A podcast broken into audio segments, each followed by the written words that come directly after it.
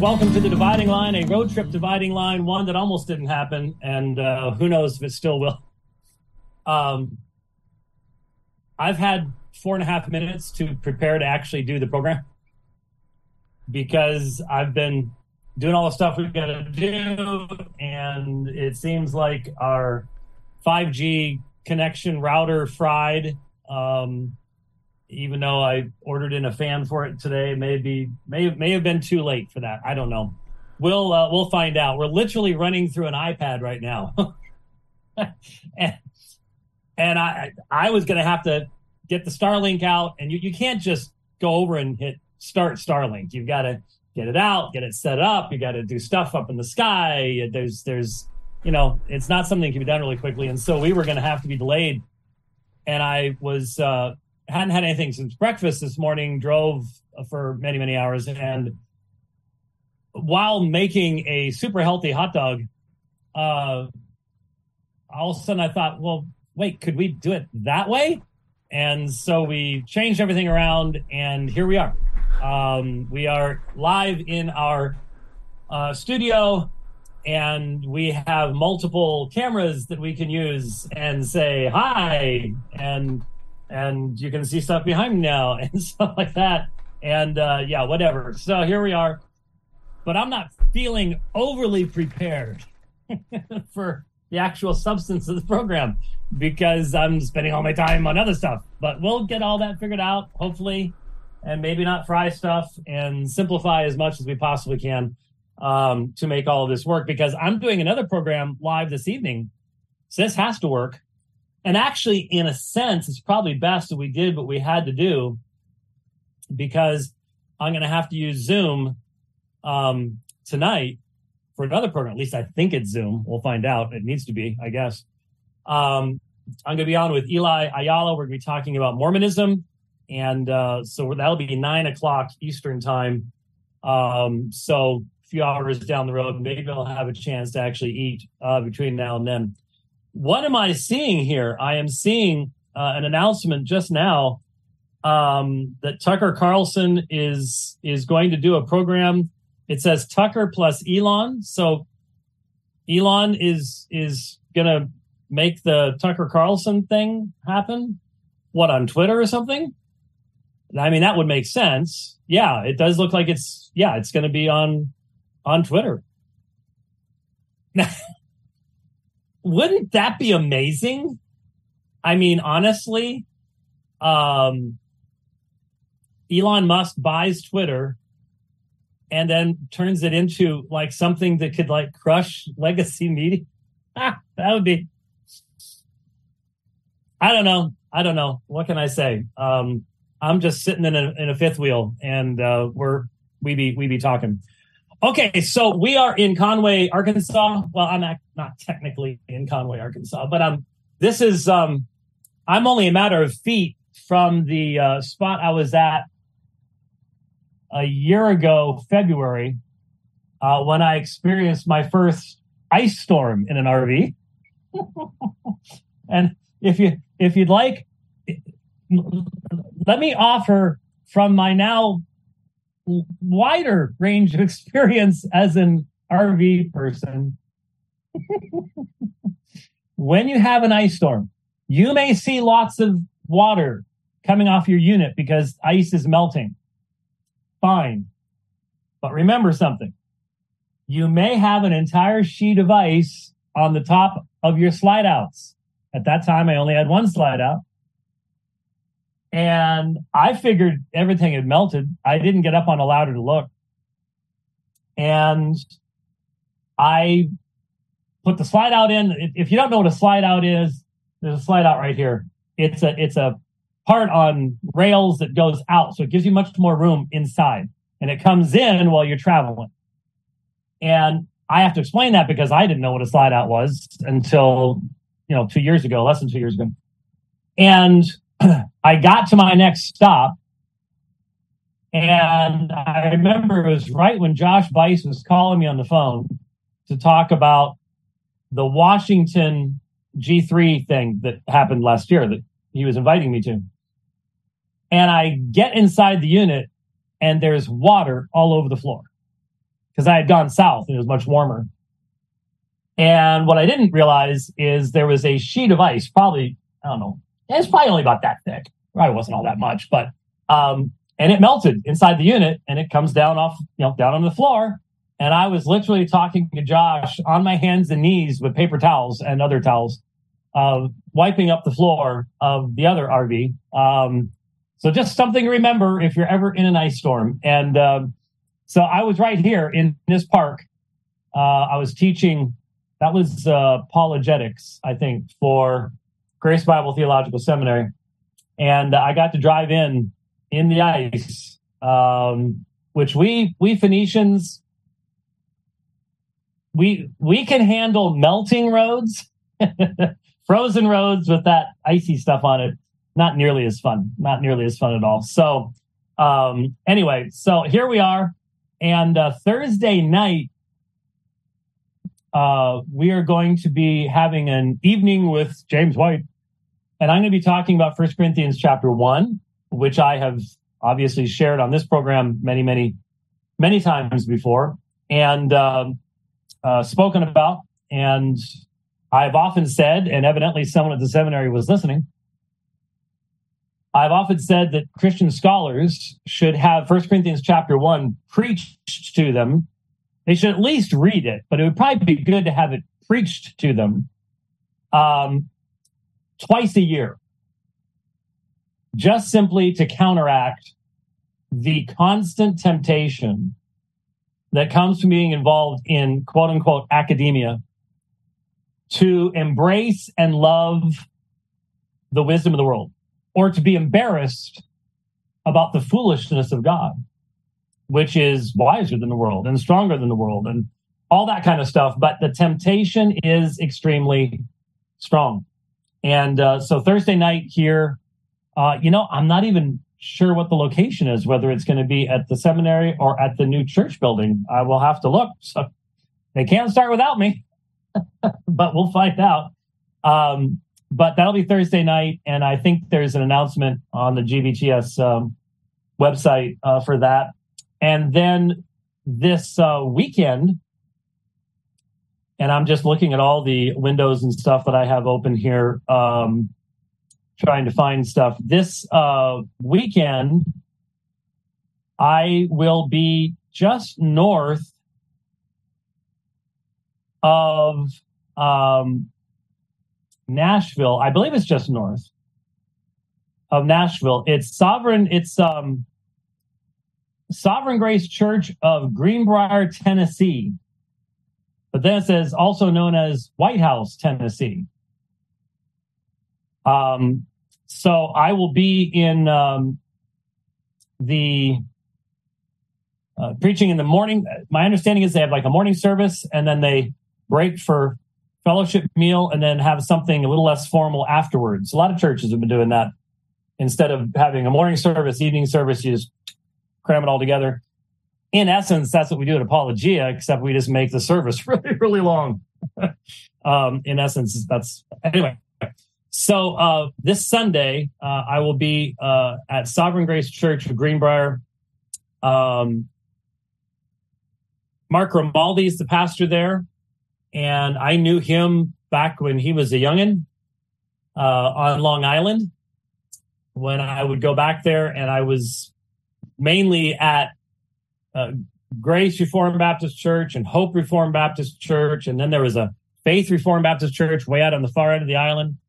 And uh, for years and years, we were going out there and very much attached to all the folks out there. And and uh, that was in the 90s and early 2000s.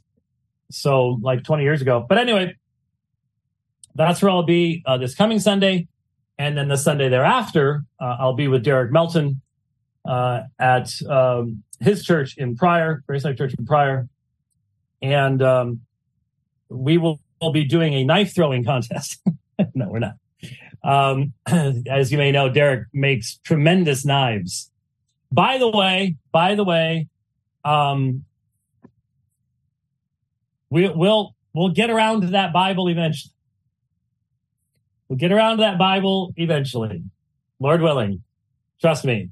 Um, we'll we'll get there. I, am not forgetting about it, but Uh, Rich and I were running around like a like chickens with heads cut off just now, trying to get everything working.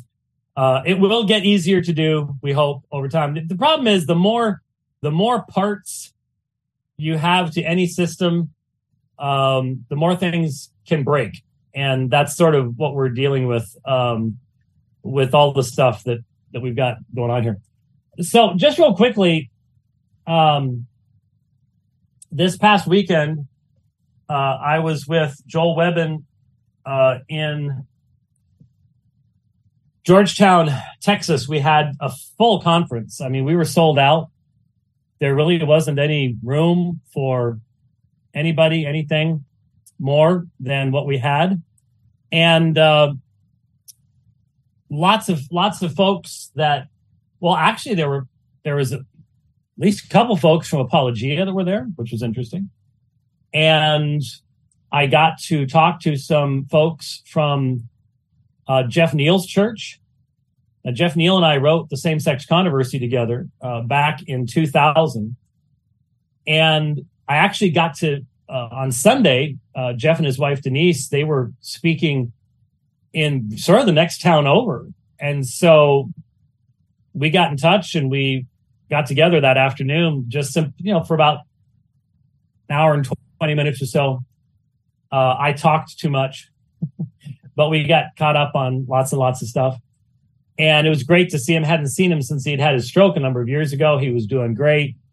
Uh, his memory was sharp, and uh, of course, he had he and I go back a long way. I would say nineteen. It could have been as early as nineteen, like eighty three.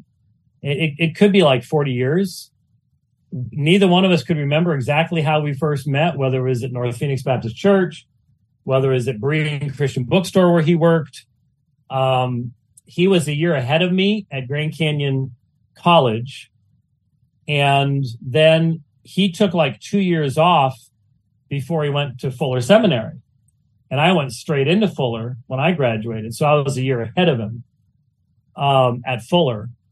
And um, we had a lot of it, it was great talking about it was interesting the things he remembered were the things that not only had i remembered but i had talked about to lots of people over the years i i remember very clearly him coming to my apartment one night after class i had already graduated and he was in tears he the, the battle was so intense and the mockery of believing in God's election or the inspiration and inerrancy of scripture.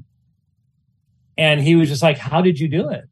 I, I just don't know if I can, if I can press through this. And I remember that night uh, very, very clearly. I'm very thankful that I still remember those types of things because they were important. They were really important. And, um, um, so we it was great getting together with him. He's he's has pastored a CREC church um, over in the Fort Worth area for many many years, and uh, I've had the opportunity of speaking there once, and hopefully now we've hooked up again, I'll get a chance to do that again um, in the future because I go through that area um, all the time, and now we have the proper. You know how you know you've you've known somebody for a long, long, long, long time. You look at your phone and you've got like six numbers for them and five of them don't exist anymore they they they haven't had that number in decades but you still have it because well that's that's how that sort of works but anyway uh so uh joe boot was there and uh, joe really sorry i never got to say goodbye to you but i didn't um but uh i spoke on friday and saturday spent hours talking with folks, um, hearing their testimonies, and and uh, again, extremely encouraging. This uh, this webcast has I've I've lost track now of how many people have called it a lifeline, an absolute lifeline for people that were in really difficult, hard situations, dire straits. Um, and in ways that we could have never predicted. We could not have, uh, you know, tried to make it work that way. it just um, and since we've never spent a dime advertising this program, how it gets to people is it's truly amazing. I mean, it really, really is. And so I was talking to some people, you know, well, I've heard about you because I was watching Jeff Durbin and and so he mentioned you, and then your stuff started popping up, and and then vice versa. You know, I found out about Apologia because we were watching you. You know, it, it's just how that's that's worked that way for a very very long time. But some a lot of really touching conversations and testimonies uh, from people. It was uh, uh, very useful. I don't know when the presentations will be uh, posted. They were uh, recorded. I also recorded some stuff the same folks that did the "As It Is in on Earth as It Is in Heaven" movie had already re- interviewed me. Oh man, at least a year ago at Apologia Studios, and we did another interview uh, this time for I don't know if it's the same movie or another movie or a documentary. I I, I don't know, but uh, we recorded a lot of stuff, and I spoke on um, topics that amongst most evangelicals today have the same attraction as the name Voldemort. you know what I mean? Uh, so yes, I actually spoke on uh, postmillennialism. I spoke on general equity theonomy. Uh, and Sunday morning, I hope this was the Lord, uh, preached on the connection because I had never thought of the connection before. I was going to preach out of uh, Acts and Paul's interaction with Felix. Um, I had preached that section at Apologia in Salt Lake City, what, two months ago now? First weekend in April. And I was going to go there again. And then Sunday morning, uh, one of the questions that had been asked during the seminar was about hyperpreterism. And I had said a good way to detect it is to see what someone does with Acts 17, 30, and 31. And if they say that the judgment that Paul is speaking of in Acts 17, 31 has already taken place in Jerusalem, you're probably talking to a hyperpreterist. And so that question had come up, and and um, when it first came up, Joel addressed it and addressed it, and I I don't think Joel realized he went about at least ten minutes in response to that question. So much so that I was sort of tapping on on Joe and hey, stay awake there, man, and because he was just going and going and going and going and going. And uh, we're all just like, uh, well, thanks for having us here, Joel, you know. And uh, so at first I didn't comment on it, but I thought, you know, I, I do need to make a comment about this later on. I sort of threw it in. Just because the term mellow, and I'm going to, I need to, I need to write an entire paper on this. And I, it, it's something I want to do, and I just haven't gotten around to it yet. Um, been a little busy. It's sort of hard to write on the road. Um, but I want to comment on the fact that in Acts 1731, the term mellow, melantos, is used there, and the hyperpreterists get confused because very often mellow means about to happen, very soon to happen.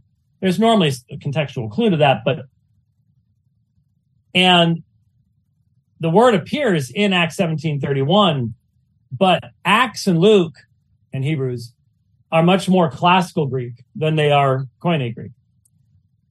And there's much more complex syntax involved. And what you have in Acts 17 31 is actually translated by the Legacy Standard Bible as certainly. Uh, I, I, wasn't going to talk about this, but uh, I did find it really interesting. Um, some of the neat stuff of 1731 the neat stuff that I'm saying that I'm seeing in the Legacy Standard Bible, because he has fixed a day in which he will judge the world in righteousness. Um, and the, the hyper preterist says, which he is about to, it's going to happen in just a few years in Jerusalem, is when this judgment of the entire inhabited world is going to take place. Um, and so I was thinking about that, and all of a sudden it struck me that there was a very clear connection between what Paul says to Felix, because Felix, he's he's reasoning with him, he's declaring to him, he's talking with him about righteousness and self-control and the judgment to come. And Felix becomes afraid. And so here, and that's outside the context of the church. He's talking to someone, he's talking to a magistrate, he's talking to a person has the, the power to, to free him. And and Paul's like, may have the power to free me, but I need to tell him the truth, even if it's offensive to him or it scares him, which it did. But think about he's talking to someone out, outside the church, Felix, and in Acts 17, he's talking to the elites, the philosophical elites. Um, and what does he talk to about them? Judgment, judgment to come. And uh, so there is a real connection between the two. And so that those were the the two texts I put together and uh, did make a um, get a little more air uh, going. I only have one AC unit going. It's warm here today. It, I, my thermometers down there are saying mid 90s, so it's uh, pretty toasty. Uh it, it was helpful to exhort everyone. You know, here's here's an example of a Christian apostle speaking to powers outside of the church. And what does he do? Um, I can guarantee you when he's speaking to Felix, concerning righteousness, self control, and the judgment to come, he's doing that on the basis of the scriptures. Remember, Felix's wife was a Jewess. And so he knew more about the way than many other people did. But there's no New Testament for him to be quoting from. And so he would be utilizing the scriptures. He'd be utilizing the Hebrew scriptures as the grounds of this uh, moral exhortation to the magistrate himself. And uh, I think that's that's significant. And you put the two together, and um, so hopefully, I'm, I'm assuming that was recorded as well. And so I'm hoping that that will all be uh, posted, and, and we'll link to it. And uh, again, it was really great to uh, meet everybody and to see everybody. Uh, it was uh, done real well. And by the way, uh, Joel wanted me to say something I had made comment at, at some point before the seminar, before I even left, about some of the young men and the kind of immaturity uh, that is being demonstrated by attempting to force consensus through, shall we say, meme terrorism, something along those lines. And uh, I was not referring to Joel. Some people assumed uh, that that was the case, and it, it wasn't. Um, Joel's a young guy, and he doesn't want to necessarily uh, cut himself off from other young guys, but he also recognizes, and I certainly uh, exhorted himself and others uh, to recognize the necessity for patience and maturity. There's a section, and by the way, the uh, sweater vest dialogue finally dropped um, that I discussed Doug Wilson's new book, Mere Christendom, uh, and there's a section in our conversation where Doug says the same thing, and that is a lot of young guys um, get hold of something like uh, post millennialism, and they all of a sudden just want they want it accomplished now. It, it needs to be accomplished now. Uh, there's no time. Uh, everybody needs to get on board now, and if you don't, we're going to cancel you, and we're going to. Uh, there's certain terms that are utilized um, to describe people who will not just immediately jump on board with some type of Christian nationalist uh, tag or something along those lines. And I see this, Doug sees this. Both Doug and I agree that the only way that any kind of meaningful submission of the nations to Jesus Christ is going to take place. And despite the number of people who say, but that's not a biblical view, there are promises of that. Psalm 2 seems to be saying that. Um, the only way that's going to happen is from a reformed perspective, recognizing God's ability to, to save his elect.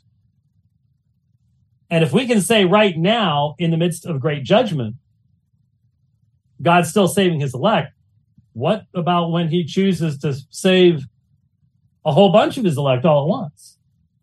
What kind of impact is that going to have on a society if if God all of a sudden pours his spirit out upon that that that society? So but the point is, there needs to be patience. It's it, you can't. I learned a long time ago. You know, I evidently there's cage stage Calvinism, there's cage stage stage Christian nationalism too, and the cage stagers don't recognize in either one that it's the spirit of God that has to be the one bringing these things about. I can't. That that's why I've always just looked at at and it's great temptation. I see it all the time. I see people, they start seeing the sovereignty of God. They start seeing, I'm seeing election. And then all of a sudden, well, if you don't believe this, you must not be a Christian. It's like, whoa, whoa, whoa. How long did it take you to come to find out about this? How, how many years did you not recognize? How many years were you inconsistent? Uh, don't, don't do this, um, cage stage type stuff. Uh, you've got to be patient. The best, uh, you know, I have led without necessarily being the one who did it personally. My work, this program, Potter's Freedom, God's Sovereign Grace, et cetera, et cetera, has been used to lead many, many thousands of people into the Reformed faith. And then they lead others and they lead others. And it's, it, it, it, it's wonderful. That's one of the things I love about traveling like this. You get to meet people that, that's taking place. You don't do that by being a cage stager. You do that by being consistent over time, biblical over time. Um, and so if you're convinced of your position of Christian nationalism, okay, I don't, I don't like that term. All right. I really don't. There's some kids playing outside and I heard a bump. I wasn't sure what was going on, but, um, uh, I, I don't I don't like the term personally, and I, I don't use the term. Uh, unless what you mean by Christian nationalism is blessed is the nation whose God is Yahweh, sin is a rebuke to any people, and um, kiss the Son lest he be angry and you perish in the way. If you if you mean by that that a nation that wants God's blessings will not reject God's ways, great, fine. Um, that's obviously not enough for a lot of people. And especially the stuff that we've seen from um, Stephen Wolfe recently uh, is even more troubling along those lines in regards to not needing um, exegesis and a major work of the spirit and stuff like that. That's what I was gonna gonna pull up and now I I'm not even certain now that I think about it uh where in the world that would be because I did in fact now that I think about it I I saved that before I left. Yeah okay I think I whoa I think I may have found um Well, I, I found some of it because Toby and Stephen Wolfe had an interesting uh, exchange. Um, yeah, yeah, okay. I'm well. All right, let me apologize ahead of time here because once again, it's that situation where um, I have multiple screenshots and they're not in proper order, which is problematic. But I wasn't, like I said, I had after all the technical stuff, I had about four or five minutes to prep. Um, back to where I was for a moment. There's just so much other stuff being a- attached to this debate. And I've said on Twitter, uh, if maturity and patience does not become the hallmark of the movement that's calling itself the Christian nationalist movement, if consistent sound theology is not a hallmark of what calls itself the Christian nationalist movement, then what you're going to have is you're going to have about 40 different groups. And every one of them would be able to hold their national conference in the meeting room at the back of the Holiday Inn. And they'll be busy anathematizing each other. And the reason I say this is I've seen it happen before. I've seen it happen before. I, I can't help but think, of uh, Gerry Matatics. Gerry Matatics, Catholic Answers apologist extraordinaire, right? And yet, for years and years, I don't know what he's doing today. But 15 years ago, he was literally meeting with a dozen people in the back of a Holiday Inn because he had become this wild eyed sede vacantist. And the sede vacantist groups, for those of you not familiar with the terminology, sede vacantist means the seat is empty. There is no valid pope right now. It's normally associated with not being valid orders, priests, things like that. Um, frequently connected with Vatican II and all the rest of that kind of stuff. But all those groups, there's a bunch of those teeny tiny little Roman Catholic groups, and they hate each other more than they hate people that are farther away from them. That's part of human, um, just a human way things are. The closer people are to you, the more likely it is you're going to divide from them. And that's what's going on in that context. And so, anyway,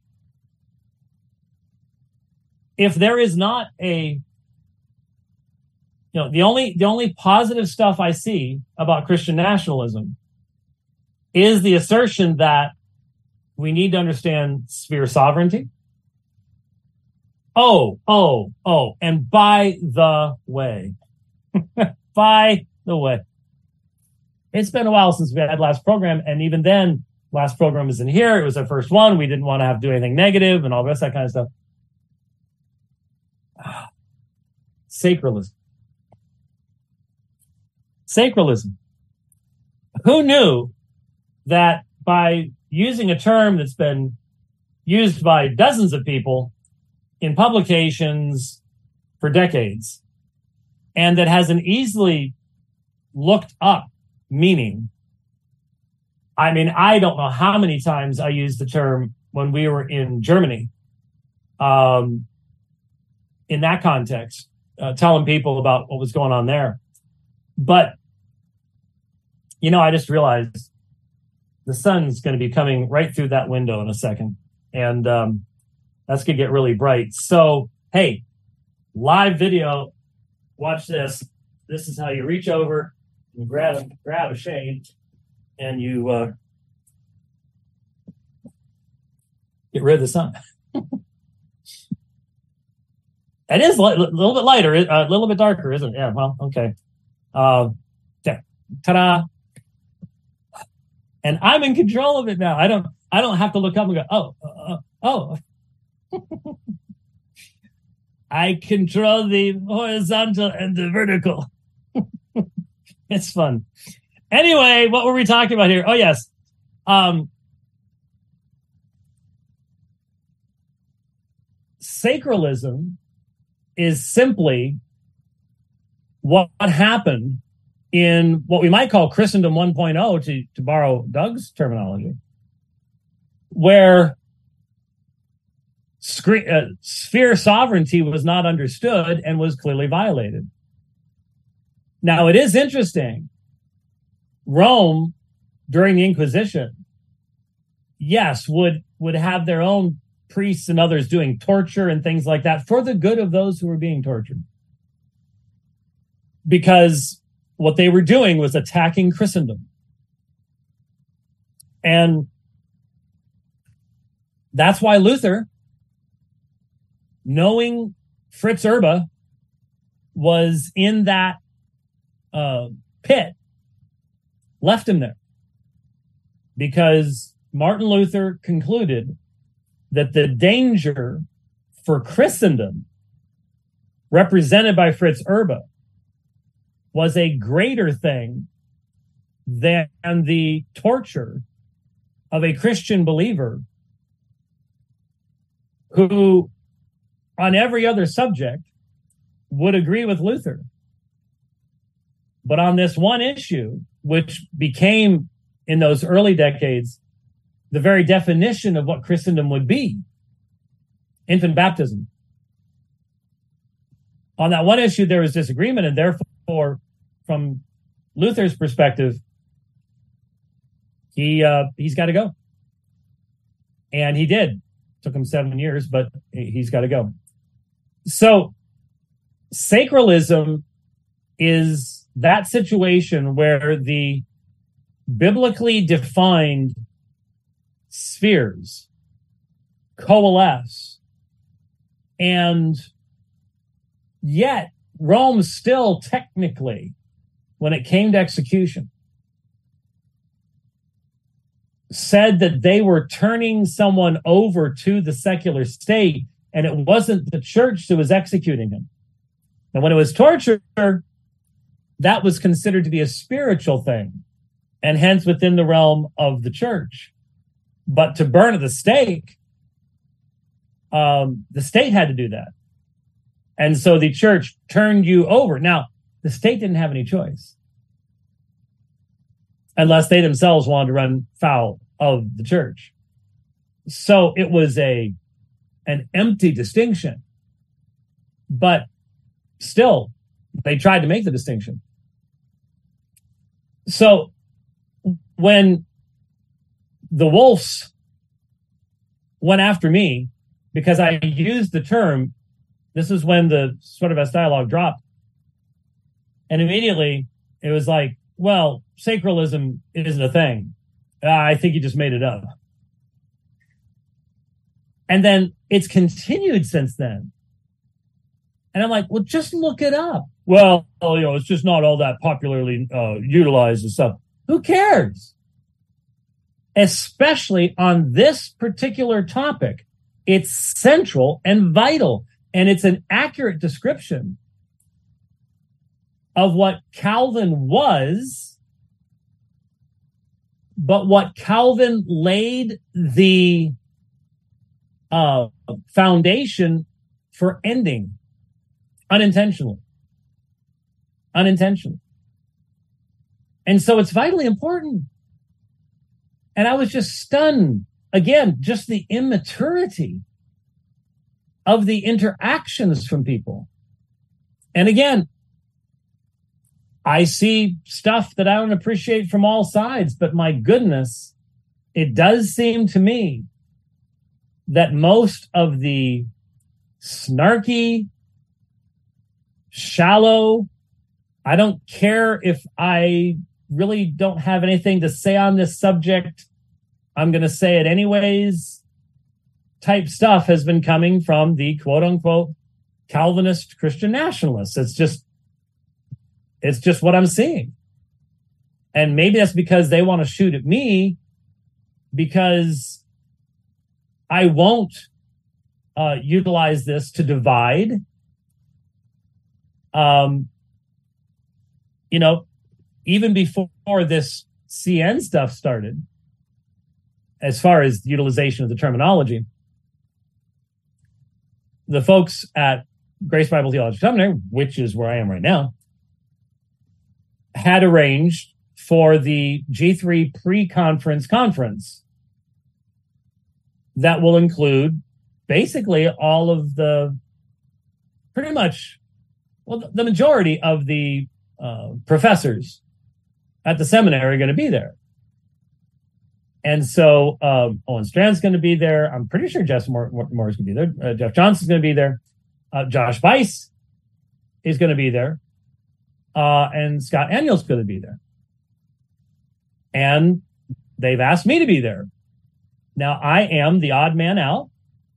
I'm the the postie, the post millennialist, the uh, general equity theonomist, and uh, Scott is, I believe, a premillennialist, at least what I'm getting from what I'm reading. Most of the other guys are Amill. So we have a number of different perspectives, but the subject is church and state, postmillennialism, millennialism, dispensationalism, theonomy. I would say if you're going to throw theonomy in, you need to throw autonomy into um, secular autonomy, uh, secular liberalism, whatever. And so we're not going to be uh, ripping each other's faces off, which I'm afraid some people, that's what they hope would happen, uh, is that there would be blood on the floor afterwards. They'd be mopping it up. Uh, but there's going to be disagreement. And um, my desire is that we will be able to demonstrate how to handle disagreement as Christian brothers who agree on so much. That requires maturity, it requires patience, it requires a long view. And if if you want to claim to be a Christian nationalist, quote unquote, if you don't have a long view, you're not going to make it, dude. You're not going to make it. The only way any of this makes sense is in the long view. It's in the, the lay the foundations for future generations view. And if you've got the idea that no, we're doing this now, we're going to get the meme war started. Like I said, 10 years from now, it's just going to be a joke. It'll be a joke. People look back and go, oh, yeah, I remember that. Man, that, that, that face planted quickly. And it's like, yeah, yeah, it did. Uh, if you don't have the maturity, if you don't have the long view, don't have the foundation, it's going nowhere. So with that said, I w- I hadn't even thought about this. I, again, only had a few minutes. Um, the Stephen Wolfe thing, it sort of started with this one, and this was May 3rd.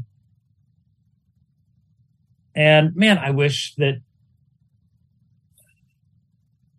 so many, when you do screenshots, it says 13 hours, 10 hours, stuff like that, instead of providing the date, you know, and so you don't necessarily, yeah, frustrating.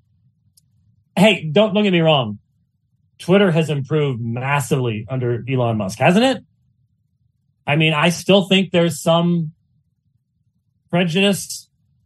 I don't think Elon's gotten rid of everybody yet that I don't know if he can get rid of everybody that wouldn't be pulling some shenanigans in the back room, but it's improved a lot. It really, really has. Um, the number of ads have certainly increased, but in general, uh, to be able to communicate, it's improved a lot. And one of the things that I saw here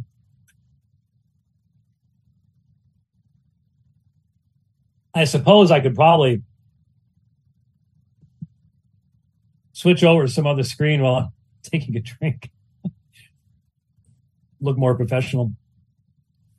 But on May 3rd, so six days ago, Stephen Wolfe on Twitter, uh, Christian politics. Well, you know what? Yeah. Yeah, there it goes. Hey, you proud of me, Rich? You should be. You should be sitting back there going, well done, Padawan. I am very proud. The, the voice comes from nowhere. I don't know where it comes from. Okay. Um, Christian politics derived entirely from exegesis is largely driven by the demands of democracy and modern education because energizing the masses requires you to appeal to what the masses know pre modern Christian politics was informed by reason, experience, e.g., pagan sources, and scripture, because the few, not the many, participated in politics and they knew far more than the Bible. So your pre-mill or whatever exegesis is a product of very modern conditions. Now, Rich hasn't taught me the oh, oh, oh, oh, hold on. Ah, ah, but look how small it is. Rich, I thought we fixed that. It was supposed to be bigger than that, but I did get the P and P in, but the um, but the size is look at that. No one can read that. Ah. Well, we got to fix the size, but I hey, I tried. I, I gave it. I gave it a shot, and I know Rich tried to fix that. I sat here watching him go forty percent, not twenty five percent, and so he he tried. But we'll get it. We'll get it we're working on it. There, the, the number of details are many, many, many, many, many details. Um, so going back to what we uh, what we have here, this was the first time I really saw the connection between Stephen Wolfe's Thomism and where he's really going with this um, suggestion that he's making, this program that he's laying out here. And I immediately, I'm immediately like going, where have I heard this language before? Where have I heard reason and experience, e.g., pagan sources? Uh, and then scripture, yeah, you know, no. because the few, not the many, participated in politics and they knew far more than the Bible. Oh, yes, we, there's, you know that Bible, it's you know it's it's, it's important, but you know there's a lot more to know than that. You know, so your post mill or pre mill or whatever exegesis is a product of very modern conditions. Um, boy, we can unpack that if we wanted to by a long shot. But Christian politics derived entirely from exegesis is largely driven by the demands of democracy and modern education. Why? Well, because energizing the masses requires you to appeal to what the masses know. The masses aren't experts in the Bible. They're not ex- experts in exegesis either. Christian politics derived from exegesis. Well, first of all, you can't derive all of quote unquote. What's Christian politics? Are we talking about the principles upon which Christians should seek to be active in the world as representatives of Christ and proclaiming his lordship and literally saying, Christ does reign now, and you must submit to the Son, or his wrath will come upon you because you, as the magistrate, are responsible to do that. That's really the key. That's really the key because um, I was thinking about getting into it today, but I, I probably won't. Um, when I listened to um, Dr. Daniel's response to Mere Christendom, I detected a lot of R2K uh, patterns of thought. R2K is radical two kingdom theology, primarily as promoted out of Escondido, uh, Westminster and Escondido. And um, so much of this conversation really comes down to things like um, when was Daniel 7 fulfilled? Has it been fulfilled? Has Christ been enthroned in power? Has Matthew 28 actually been fulfilled? Has all authority been given to him in heaven and earth? Is he exercising that authority? How do you relate Matthew 28, Psalm 2, Daniel 7, uh, Isaiah 42, uh, 1 Corinthians 15? These are all top level text. These are not, this is not some place where you're arguing about some obscure text in, in an apocryphal work necessarily. We're talking here about texts that the New Testament writers clearly see as specifically about Christ. And I mean, you look at Psalm 110, Psalm 2, it is plain beyond question that when the Lord Jesus ministered to his apostles after his resurrection and he opened their minds to understand the scripture, those are the scriptures he opened their minds to. Those are the scriptures he explained. So those should be primary in our understanding, right? And so if Christ is enthroned, then Psalm 2 comes to have a meaning. Psalm 110 comes to have a meaning. And we in the church have a responsibility to proclaim to the magistrate the will of the Son. That doesn't make, make us lords over the magistrate. It makes us prophets. Just as the prophets of old had to go to the king and say, King, here's what the Lord's will is. Well, we've been given the Lord's will. And so if if that's the case, then that's going to have some kind of impact. But in the in the discussion that took place, and like I said, I've got three screens here. Um, Toby Sumpter, and again, Toby and I have crossed swords, but Toby and I are normally on the exact same page. And I just simply have to say, it has been a, a great honor to stand in the pulpit at Christ Church with Doug Wilson seated right there and to open the Word of God. And they've never told me what I can and cannot talk about. They've trusted me, and I want to keep that trust by not engaging in behavior that would be inappropriate in that context.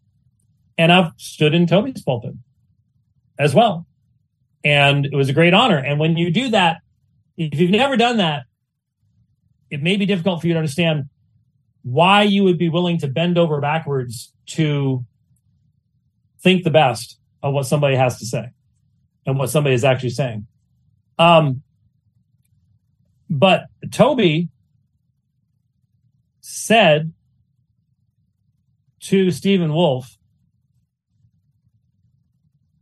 uh, happy to talk about avoiding a narrow biblicism, but wasn't the Reformation all about returning the scripture to the masses?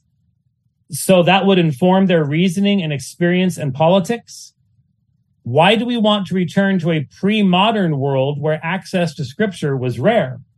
Now, do do you, are you hearing the connections here? What we're hearing amongst Reformed Baptists is we, we need to go back to pre modern exegesis. Modern exegesis has made mincemeat out of the, out of the confession. We need to go back to the great tradition. Or if you're the Craig Carter fan, you need to be a Christian Platonist. If you're a James Dolezal fan, uh, Aristotle's the, the way to go. Um, via Thomas, of course. Same conversation, different application. Um, and clearly, Thomism has massive implications because just as Trent made his theology the theology of Rome, it also used his theology as the foundation for its political perspectives as well.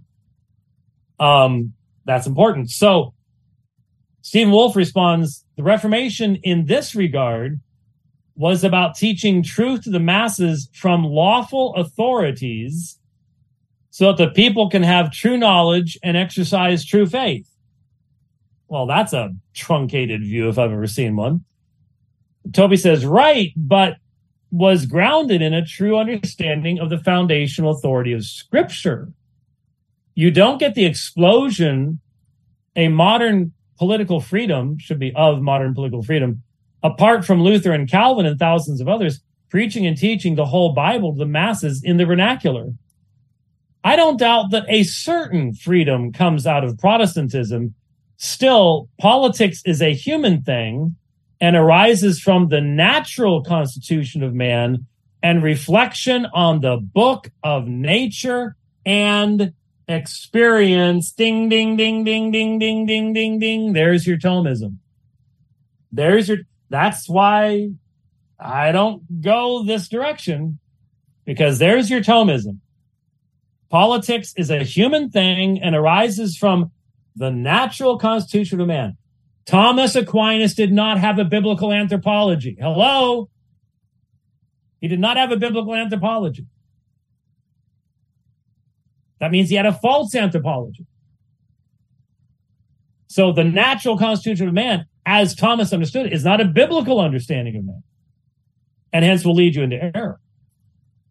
And reflection on the book of nature and experience. There, there, there's your ultimate authority. There's your natural theology. Same thing. Same thing. And there it comes. And and certainly I, I think I think Toby uh, sees that and um, recognizes that and, and and was interacting with him uh, on that that very issue. But there you see the the Thomistic impact uh, coming out even in this in this type of situation, and I, I found that absolutely absolutely fascinating. So anyway, I would I would like to thank uh, Regina Pryor at GBTS. She drove all the way out here. Um, we had some packages delivered, and uh, our poor little we're gonna we're gonna scramble its brains, give it a factory reset, see if we can resurrect it. Maybe it's just gotten some stuff messed up. I don't know. We're gonna try to bring it back to life because uh, we're in a good we are in a good 5G spot here. I mean, full bars 5G. It should be just zooming. Instead, I'm using my year and a half old iPad over here as our means of getting to you. Uh, we're going to try to resurrect. But anyways, we bought this little fan thing uh, to put those types of things on because Rich discovered there was lots of discussion in the forums about those things overheating. So we want that to be our primary way. And then secondarily will be Starlink um, because that's, we're getting the other stuff put together. And may I once again thank everybody who has made it possible for me to be sitting here.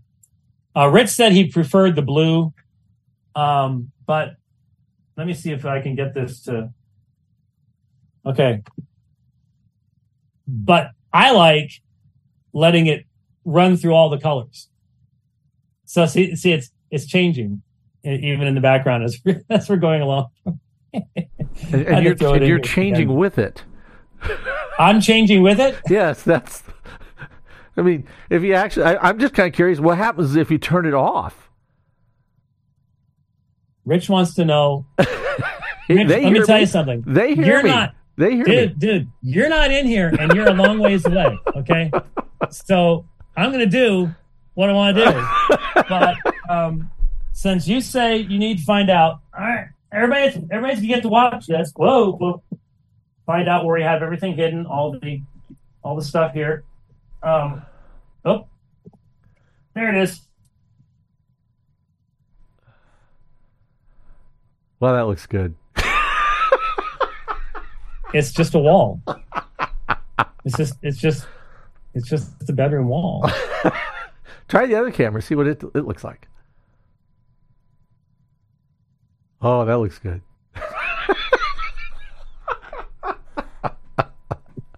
oh, go turn it back on. It's fine.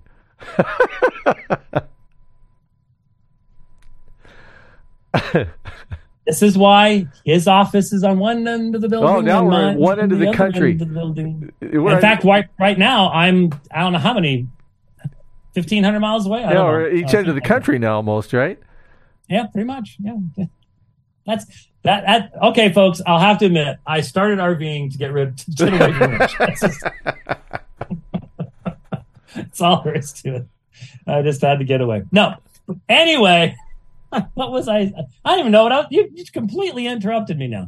Um, but I wanted, I was saying thanks to everyone that has um, gotten me out of the kitchen table, gotten, you know, to the folks that donated the ATEM Mini Pro over here that I'm slowly figuring out how to how to use.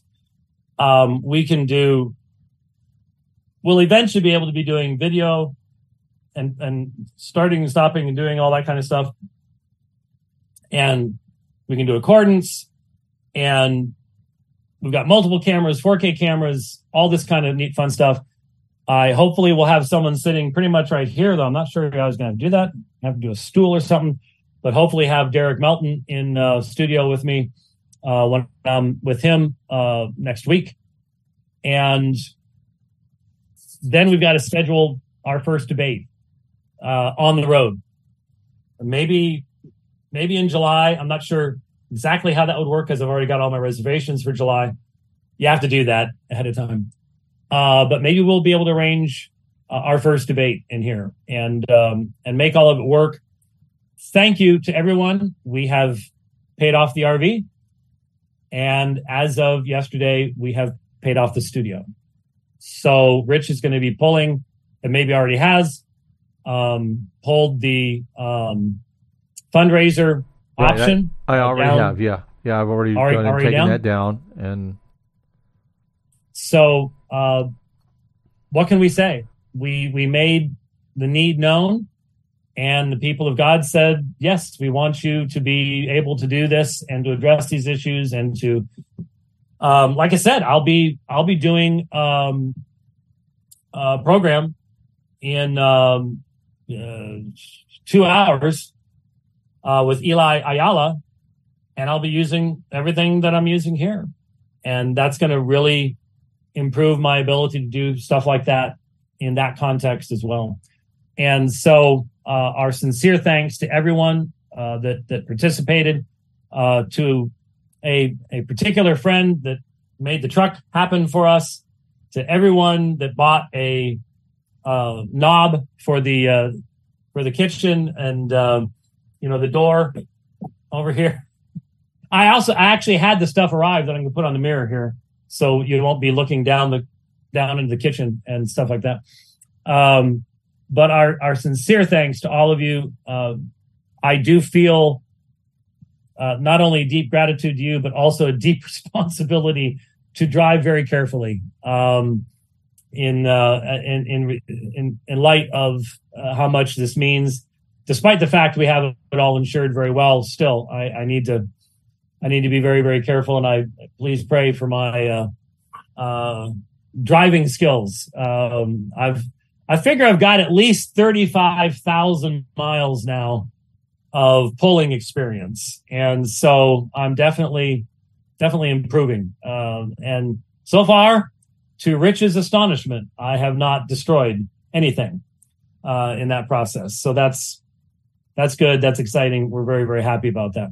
So thank you very, very much for watching today.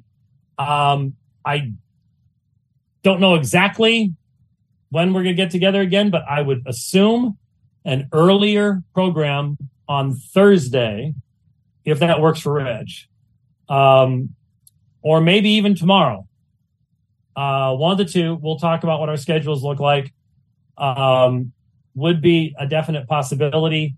Then I've got to sort of hot foot it all the way to Nashville. So the, the trips will be a little, little bit longer. So uh, we will see. And then, then we'll be heading for Pryor, Oklahoma, and we'll definitely get some programs in from there as well. So thank you very, very much for making this available. And thank you for watching the program today. And we'll see you next time. God bless.